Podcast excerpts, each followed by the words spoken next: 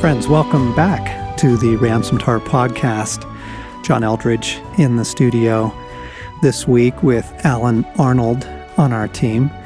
And we've got something um, really fun and I think kind of exciting and hopeful for you over a couple of podcasts here. We actually get a number of requests about the whole realm of creativity and writing um, specifically people will ask us you know hey how did you get started as writers or, or what's your writing process like but more often it's a little broader than that um, people will just say hey i'm looking for a little more creativity in my life i feel like i do have something to offer i have a message or I have an art that I want to bring or, or I want to grow in those capacities. And how would you guys recommend, you know, I develop those capacities in me? And we have a new resource on that that um, you're going to love. But before we get into that, I want to let you get to know Allen a little bit more. A number of you have heard Allen on the podcast now for some years, but Allen is the director over all of our content here at Ransomed Heart and therefore the producer of the podcast, but also the various uh, film projects, curriculums, book launches, all the different things that we put out here to the world um, by way of bringing our message out. And Allen's got an interesting background. Allen, how did you get into the world of words and message and creativity? My story started really with creativity early on through story.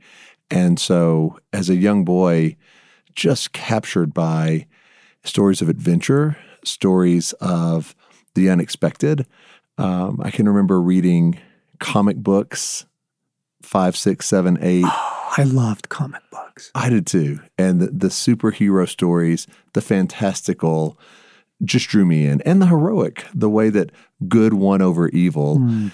And so, as a boy, I really learned a lot of what I thought it meant to be a man through story. Hmm. Because while I had a father and he loved being a dad, uh, he didn't necessarily know how to mentor or raise up a boy in the ways of manhood. Hmm. And so, God, I think in his kindness, one way he fathered me was through story. Oh wow. So that that was a constant in my life early on through high school, through college. And then after college, I ended up at an ad agency. And John, I don't know if you've heard of like the Mad Men series that was out a few years ago, but it was about life in the 1960s ad agency world. Oh, no. And it was not a series necessarily that I'd recommend, but it captured the craziness of that world. And that was still pretty much the world when I entered into advertising right out of college. So, major city, major advertising agency super creative people, but looking back, a lot of young men who had never matured in masculinity but chased and pursued creativity at all costs.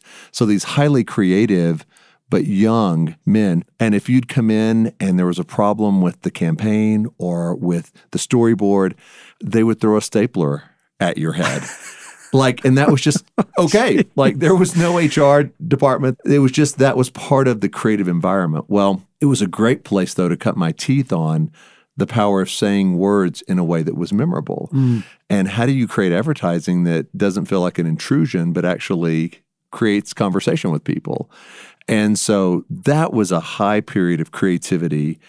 But after about three or four years, I, I quickly realized I don't want to be in an environment that simply is creative. I want the creativity to matter for something. And that's when I shifted out of that world into Christian publishing mm. and started doing the creative marketing campaigns for authors who had a message that hopefully brought life to people. You got into Christian publishing like 25 years ago? Yeah, it was 25 years ago. Yeah, it's been a while now and then not to make Allen boast, I'll boast for him, kind of rose through the ranks uh, and eventually became vice president uh, at a major Christian publishing house over fiction of all things. So suddenly you're kind of at the apex of your career, but you're back in the life of story. It came full circle back to story in only a way God could have done it. And just an aside that that was in my entry into that. my favorite author at the time, and this was when I was in my young 20s, was an author named Stephen Lawhead. He writes sci fi fantasy, epic, a lot of Celtic mythology. And I loved this writer, and he he is Christian, but he writes general fiction. Yeah. And so he really transformed my way of seeing a lot about who God is, the mystical, the surreal, in some beautiful ways. And so that caused me to want to get into Christian publishing. Well, now fast forward 10 years later after I've been in Christian publishing, I start a fiction division. And I'm sitting in Times Square with an agent in New York, and I look on his bookshelf behind him as I'm talking to him about future projects and authors we might work with, and I see Stephen Lawhead's books. And he goes, "Oh yeah, I'm I'm Steve's agent." And I was like, "Well, I'd love to publish him. And he's like, no, no, no, he, he's not going to go with a Christian publishing house. And he explained why. Well, I just ran for it, gave it all I, I had. And a few years later, I'm Stephen Lawhead's publisher. And so, oh, that's fun. What brought me a love of seeing how Christians could create literature in a way that wasn't heavy handed, that was epic, beautiful storytelling. That brings me into it. And then I become the publisher and ultimately republish those very books with him. Oh, that's fun. So, yeah. Yeah, that's cool. I remember you describing, although, you know, VP at a major publishing house has got a lot of budget and personnel and supervisory responsibilities and that kind of thing. Your joy in those days was helping people tell their stories. Absolutely. And it was a feeling, too, John, that there was in our culture, somehow Christians had lost the ability to compete with the secular world in terms of great storytelling, in terms of art. So even though as creators we should be the most creative, serving God who's a creator, it felt like somehow stories had become formulaic. They had become uh, merely ways to teach a lesson and so the power of the stories had been lost. So that was one of my great joys was how do I find storytellers who love God and who we can bring to market, whether it's general fiction or Christian fiction, mm-hmm. stories that can compete on the level of of secular fiction. Right. And wasn't uh, Ted Dekker one of your authors in those days? Yes. Ted's uh, he writes supernatural, speculative type fiction that he sold millions and millions and millions of books, super creative guy. And we met in the first book or two of his career and really got to partner together through 30 or 35 novels. Holy cow. Before I ended up coming to Ransomed Heart. And what was beautiful about that is he is a true storyteller. One of the first things he told me is Allen, I don't write to teach a lesson, I write to discover. And as a storyteller, when you write to discover, readers will follow you anywhere. Mm. But when you write to teach a lesson mm-hmm. and you become a teacher instead of a storyteller, at that point you need to quit telling stories and get into preaching or nonfiction. But yeah, right. but you're not a storyteller at that. And yeah. so I learned a lot from him. Yeah, that's fascinating because I remember an interview that I read with Tolkien a number of years ago and in the interview they were trying to push into Lord of the Rings um, and as you know, that was published in the 40s and 50s. And they were trying to, okay, you know, is the Dark Lord Nazi Germany? And they were trying to find who's Christ. And, and they were pushing into Tolkien to go, okay, you know, thanks for the great story, but what does it mean? You know, who, yes, who are the allegories? Yes. And, and he kind of scratched his head and he's like, I, I didn't think of it like that. No, that's not even how I approached this. I simply wanted to tell a great story these aren't yes. direct parables, you know, for our world today. And that's a helpful piece on creativity. Yes. You also have become a, a fairly regular speaker at Christian writer conferences now. Uh, those who are writers and aspiring writers come to these various conferences and you'll give an address there. What's the message? What's kind of the basic thing that you're saying to aspiring creatives? Well, I, I, see my role there is different than almost any other speaker that's there. And, and my role, I feel like God's invitation has been go after the hearts of creatives and awaken their heart to a better way to create. Meaning, and John, I've been to probably 300 writers' conferences. And, and so May this God isn't the first or second on time. And I didn't realize this early on. And in fact, my early teaching there would have been much more toward the craft of writing or the marketing aspect of writing, which both are important. But what God revealed to me over time is the foundation that's being missed is how to create with me. And so what happens is these writers gather, they're around other writers, and quickly comparison starts to happen, Hmm. insecurity, ego. Uh, and then to make matters, what I would say worse is the focus is on the manuscript. So it's like the story that they're holding up is where all the focus goes. And that's where critique and craft help and agents react and editors react and other writers react. And all of that can be healthy and good and necessary. But the foundation that I believe has to be there first is what is your deeper identity and how are you co creating with God? Because if you get that foundation in place, then yes, add craft, add teaching, add marketing, social media expertise. But without that, people start, uh, as they would in any industry event like that, comparing and trying to validate in the wrong ways. And so the end result is good hearted, creative people leave heavier than when they came. As God started showing me that, and I I started seeing that again and again at really great conferences, I was like, God, what's going on? He said, The heart is being missed. And so he invited me into those circumstances now to set a different foundation. Hmm. And so people can leave actually lighter and more expectant and more passionate about their creativity. And that that makes all the difference in the world. So that's my mission now at writers conferences. Oh my goodness. And it feels so obvious once you say it. Proverbs 4:23, above all else, watch your heart, guard over your heart because it is the wellspring of life within you. Like if your heart is not doing well, how can you hope to do well creatively? Right. But in full transparency, as a fiction publisher, I missed that with my own heart for most of the time I was the fiction publisher. So I'm in a creative industry. I'm leading a division, which at the time was the top Christian fiction publishing house in the world in terms of, of just imprint and size and number of books. And I loved it. And I really wanted to be the best possible publisher to take care of the authors.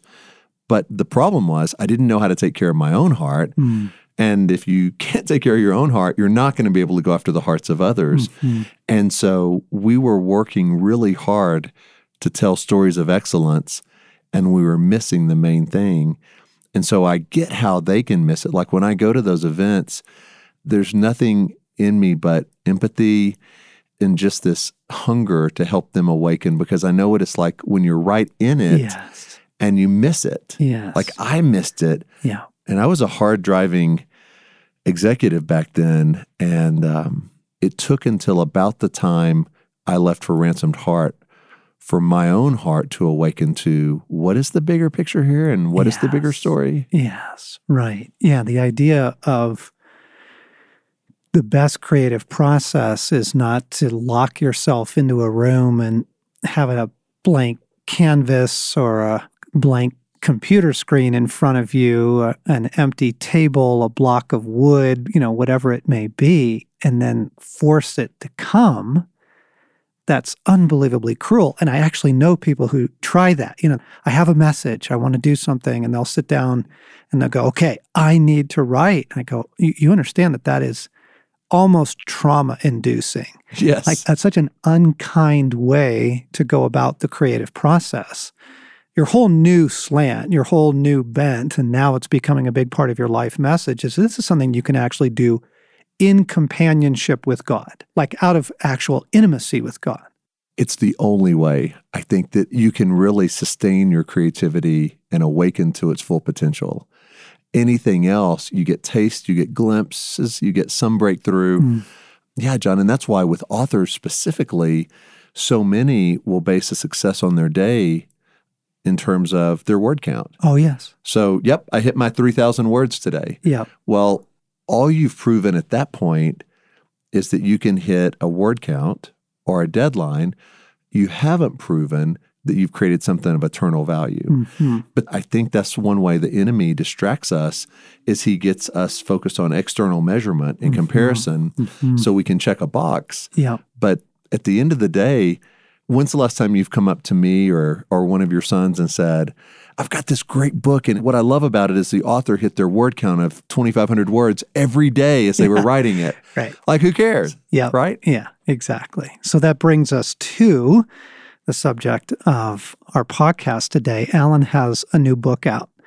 It's a book on creativity, it's a book on the creative process, but mostly it's centered in the idea of uh, companionship with God, creativity as a co labor process with the Creator. The title of the book is The Story of With, and the subtitle is A Better Way to Live, Love, and Create. Staff is really enjoying the book. A number of our friends are really enjoying the book. Before we kind of get in and unpack some of the ideas here, how does it feel? You finally have your own book out. It feels really good. And what feels best is that I really feel like this was born through a process with God because I've been around the publishing and the creation of probably five to 600 novels from being a publisher. Right. And I've seen all kind of ways books were put together and born and some of the stress and striving and craziness that went into it. And so I did not want this to be born that way because I, I really don't believe something can have a lot of eternal life if it's born out of striving and out of the Mm. wrong motives. Mm. Like it can be excellent literature, but Mm. it can't have an eternal spark, I don't Mm. believe. So that was big to me, John. And as I finished this book, it was about a three year process because I was doing it in my spare time, not not full time. But I was able to say, God, we did it. Like we did it. Yeah. And it wasn't something that was forced by a contract deadline or it wasn't something that had an artificial due date. Those three years were for me times of understanding God deeper, and that got put into the journey of writing. So it couldn't have been done quicker. Yeah. Explain the title. The title really reflects the fact that most of us live in a story of without. So by that I mean without a lot of deep friendships, without a lot of hope, without a lot of dreams realized, and even without a lot of intimacy with God. hmm So we believe in God, but believing in God and living an active, intimate life with Him are two really different things. So the story of with as a title means how do we shift the story we're living and the story of our creativity into a story with God? Mm. And it, it is the foundation. And yet it's one of the things I think most Christians miss because we get so busy doing things for God, including our gifting and, and our talents, or to tell people about God, that we somehow miss the real invitation is from God, let's do this together. Yeah. And so we become productive and we miss his presence. Yeah. The book is done in a very, very creative way. It is a book about creating, it is a book about intimacy with God, but Allen has structured it as a story. It's a fiction story, has a protagonist, a character, young woman named Mia. And it's the story of her life, the story of her coming to freedom, the story of the various assaults on her heart. And I'm not going to give the ending away. We're going to leave that hanging. But then as Allen goes along, he'll tell some of Mia's narrative, kind of tell stories, and then pause and make observations about that. Yep. The way the book is structured is it's an allegory, but at the end of every chapter, it's a little section, a page maybe two, called The Shift to With. And that's an invitation from me to the reader to say, what you're seeing here, how does that play out in your life? And so it addresses certain themes like identity, expectancy, Mm-hmm. an awakened heart. Yep. And, and it really just is a pause in the narrative of the story for the reader to catch their breath, think about their own life, and then back into the story. Yeah, and it starts with the protagonist is a young woman who has a dream. She wants to be a chef, and she's trying to make that dream happen in a pretty harsh world Right. where a lot of people don't get to realize their dreams, and you can see the heartache and the cynicism and and that kind of thing coming in there. Some of the agreements that she's making, and it really only is kind of once the the shift hits the fan that I like that. that Mia begins to be a little bit open.